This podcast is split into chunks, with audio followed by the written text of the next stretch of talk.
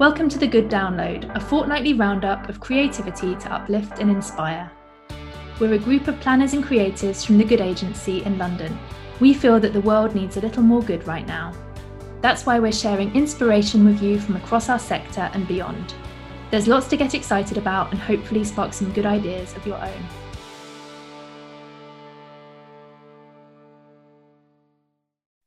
So, we're recording today's episode in what's been a whirlwind fortnight for Adland with lots to celebrate from LGBTQ plus History Month to Lunar New Year to Valentine's Day. And we've even seen Elton John and Michael Caine's very amusing NHS comedy sketch, which promotes the vaccine. Um, but actually, what's really made me stop and pay attention this week, surprisingly, is former Love Island star Dr. Alex who has recently been appointed ambassador for mental health. And in a recent tweet, he said, Now more than ever, we realize how fundamental this is. It's time for change, which I think is a really interesting thing to hear from a influencer who has really swapped around careers um, and been hugely influential in lots of different spaces and leads us nicely into today's theme for the episode of the Good Lab Download Influence for Good.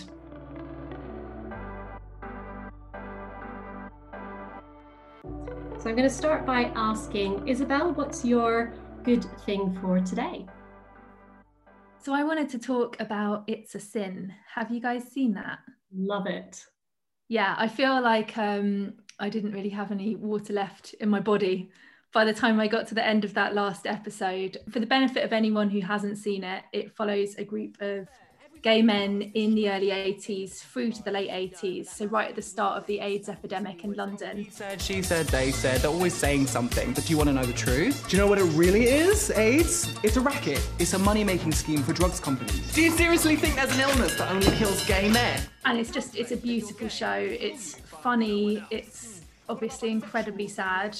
There are so many things when we, we could talk about when it comes to it. Just this morning, I saw an article about how TV like this is providing queer community with spaces that lockdown has taken away. Um, but particularly, I wanted to touch upon the real rise in HIV tests that have happened as a result of the show. I find it really interesting to see how TV can be a force for behavioural change in this way, and particularly celebrities themselves can be a force for change. Olly Alexander, who is the singer of Years and Years, was cast as the lead in the show. Um, so, kind of really interesting casting choice for that. And I just wanted to get your thoughts on it. Something so interesting about casting is people who make advertising campaigns and bits of content. You know, somebody perhaps might not be the best actor, but could bring something else to the role. And I've heard Russell T Davies speak about can you cast straight actors to play queer roles? On It's a Sin, we set out to cast not just gay as gay, but as a gay producer and a gay director. And if you apply that to all these women shows, if you talk about I May Destroy You, uh, Killing Eve, and and and I Hate Susie, and and no one's no one's piping up saying, shouldn't there be a man in there? What about a man? Put a man's opinion into those things. They are genuinely new and brilliant and vital through being entirely female. Same with this. I have found a real joy and satisfaction and an energy rising off the finished product that I find very queer and very authentic and very enjoyable. The power of this, in terms of the influence it's had, is in the authenticity. Mm. It's certainly something that's very clear when you watch it. It feels it feels real. It feels like there's been such loyalty to actually what happened in terms of the story and the character development and you know you can you can tell the level of research that must have gone into developing it but also the fact obviously that russell t davies was there and he lived it and he's obviously written quite a lot in the promotion of the show about what it was like to be in london at that time. So yeah i think i think authenticity as a sort of creative tool for um, for influence is a really interesting thing. And just going back to um, that thought around celebrities i noticed that stonewall uk has just announced a partnership with tiktok and I actually downloaded TikTok last night. I know I'm late to the game, but it's, hmm. it's now on my phone and I can accurately speak about TikTok. And what's really interesting with that is that they're using these celebrities to talk about and educate the public on LGBTQ plus History Month, but all of the celebrities chosen are gay, bi, trans, etc. So they can authentically have that voice, and that feels really important. Well, that's a, a great segue, but a, a, massive tonal shift to our next good thing um, that I'm going to talk about. So, this is more of a macro trend, which is the meteoric rise of comedy influencers. Now, I think comedians at the moment are are basically playing a public service, um, and the BBC have commissioned a festival of comedy to cheer up the nation, um, which I'm really looking forward to.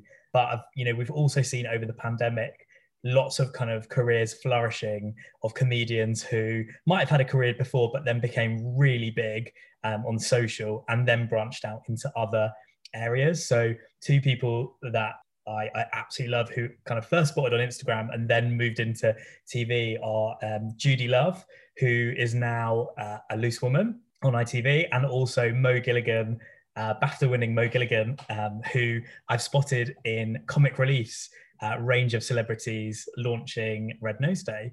Yeah. Uh, this week, this week. I once went to a talk by an influencer agency, and they said the thing that influ- social influencers really want that brands can give them is the ability, ironically, to break out of social and to go from, uh, you know, Instagram and TikTok into TV and just general media conversation. And, and to that point about authenticity, they're brilliant um, spokespeople. I know Judi Love has done a lot of stuff around mental health, the campaign against living miserably, Black Lives Matter, and uh, and Mo's obviously uh, a part of the comic relief team, um, using his his power of funny for good. And I think it's no coincidence as well that so many of these comedy influences are black or from or from other minority mm. groups or kind of groups whose voices haven't been so easily heard before. And you know, black kind of black Twitter, black Instagram, black TikTok, and back in the day, Black Vine, you know, such an interesting network of kind of influence, empowerment, solidarity. Um, and, and of course, the one who's, you know, stolen the show um, in the pandemic is Elsa Majimbo, who, you know, is 19, is a 15 times chess champion, is based in Nairobi in Kenya, and has become an absolute global superstar, kind of recently featured in Vogue.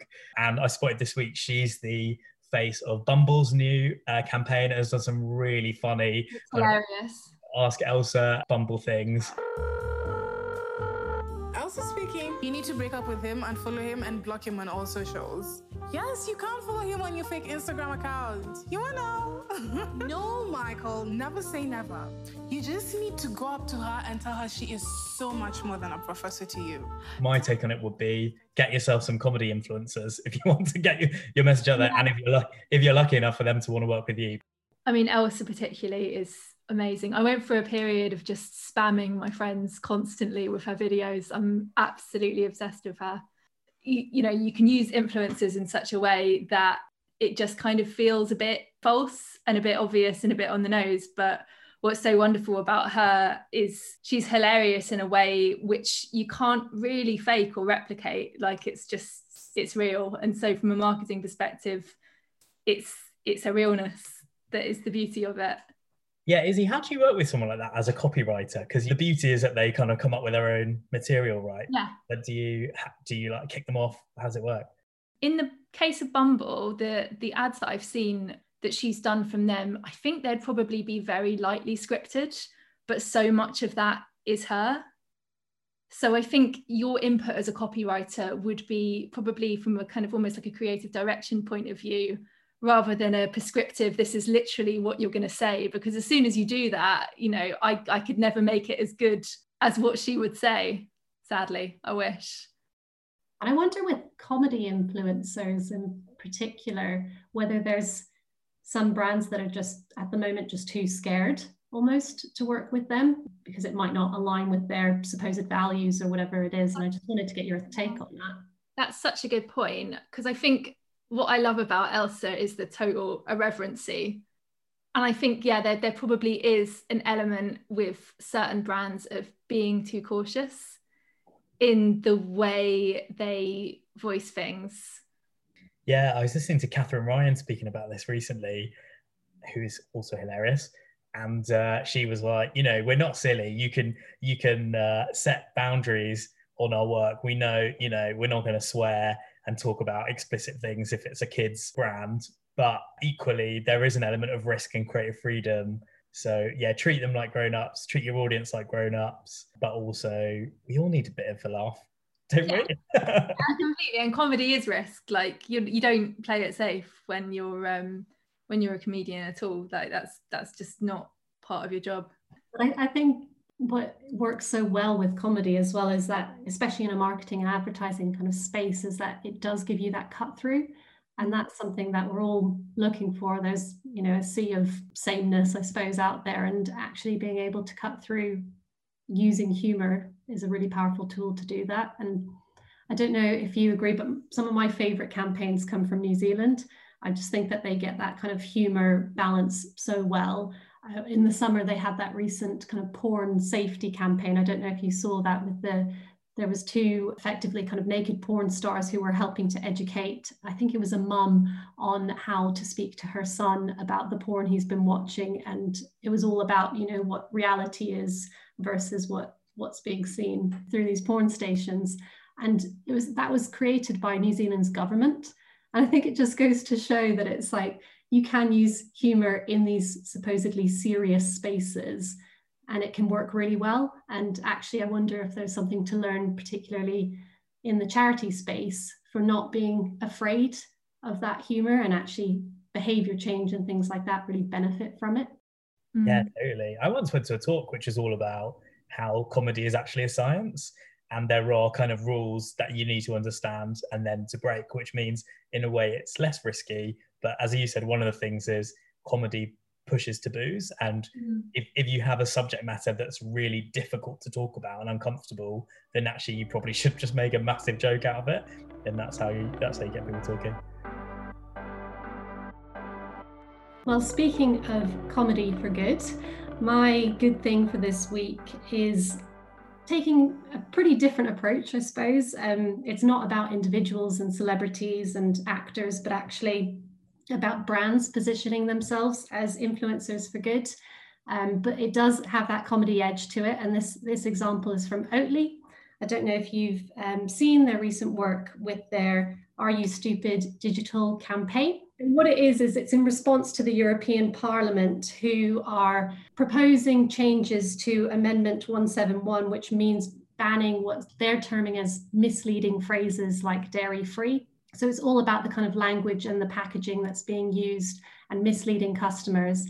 Has it ever happened that you were going to buy regular cow milk, but instead you came home with plant based milk? No. no.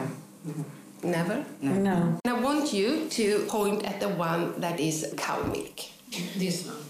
The green. Yeah. The green yeah, one. Yeah, yeah. Why is that? It says fresh milk. Yeah. And this a cow on the package, so it's all pretty obvious. Okay. So the point here is that Oatly are proving uh, to the European Parliament that it's not about you know misleading the public, um, but actually by bringing in this amendment, you actually could confuse consumers even more. Um, but I just thought this was a brilliant example of using humor and influence for good, but from a brand's perspective rather than the traditional kind of influencer route. Yeah, I love it. It's getting into that. Influence doesn't have to mean influencers and brands becoming activists space. Not maybe not every brand should be an activist, but if you're a challenger brand, being able to take on the status quo is really powerful.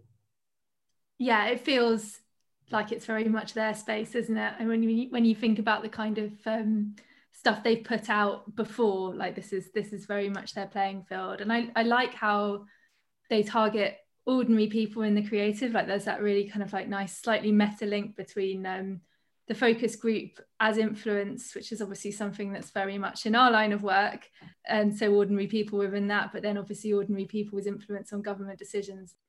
But yeah I, I think Oatly is a really good example of a sort of brand that that feels like it's kind of born with purpose that is able to use humor in that tone. And i wonder whether and maybe not always successfully, but even things like their their Help Dads recent campaign was a, another brilliant example of this. And it does feel like a lot of brands can can learn from that sort of clever positioning of being an activist. And I, I wonder if we can take something away from that. Yeah, they they basically make entertainment, don't they? Um, I was just reading yeah. about their creative process in house, and rather than a marketing department pushing product, what they actually created is something called Odds, which stands for the Oatly Department of Distraction Services. And actually, their whole strategy is to make entertainment and games and fun stuff, you know, which includes influencers. That's brilliant. They rethought the process to get different output I think. Yeah. What an amazing job to have. It makes me think yeah. as well of like if you're in the kind of discovery team for Lego or something like mm-hmm. that. It was just, I think that kind of use of play is such a brilliant way to get creativity out there, but almost, I guess, in Oatly's case, it's a bit with that sort of dark humor attached to it, which works so well. Mm, they really rub people up the wrong way, which I, I quite like from a creative point of view. Yeah. I think creative that um that antagonizes people sometimes, if done in the right way, is great. And you know, going back to your point about them as sort of activists, I think it's um it can be quite a powerful tool when it comes to influence. Yeah, it's so interesting. We've we've covered like different types of influence. We've talked about celebrities, we've talked about social influencers and comedians. It's the same kind of cultural moments influencing people, Oatly activists or campaigners, but also Oatly are great at that peer-to-peer influence as well, kind of within families. Obviously, their whole, uh, you know, convince your dad campaign is so true. And like in our family, it was my sister who brought oat milk along and introduced it to the parents, and now they absolutely love it and they've subscribed. Um, so you know, there's there's loads of kind of different strings and levers of influence we can we can draw on, which is cool. Absolutely, and I think what's actually maybe a bit of a gap and something that good agency can help to fill is that translating that influence into influence for good because i think mm-hmm. often it's out there and we've spoken a lot about comedy and the power of that um, but when you attach it to things like a behavior change campaign that's when you really get that that positive impact and, and power that can fall up from that. Yeah use your power for good not evil. It's a lot of power in our hands. Have that slight evil twist to it to make it more entertaining. Yeah maybe. All right, that's all for today. Thank you so much for listening to our second episode of The Good Download. We'd love to hear from our listeners, so please get in touch if you have any suggestions for upcoming episodes. Tweet us at Good Agency LDN or send a message to hello at goodagency.co.uk. Links to everything we discussed today can be found in our show notes on goodagency.co.uk, where you can also sign up for a weekly injection of positive creativity via our newsletter, Free Good Things. See you next time.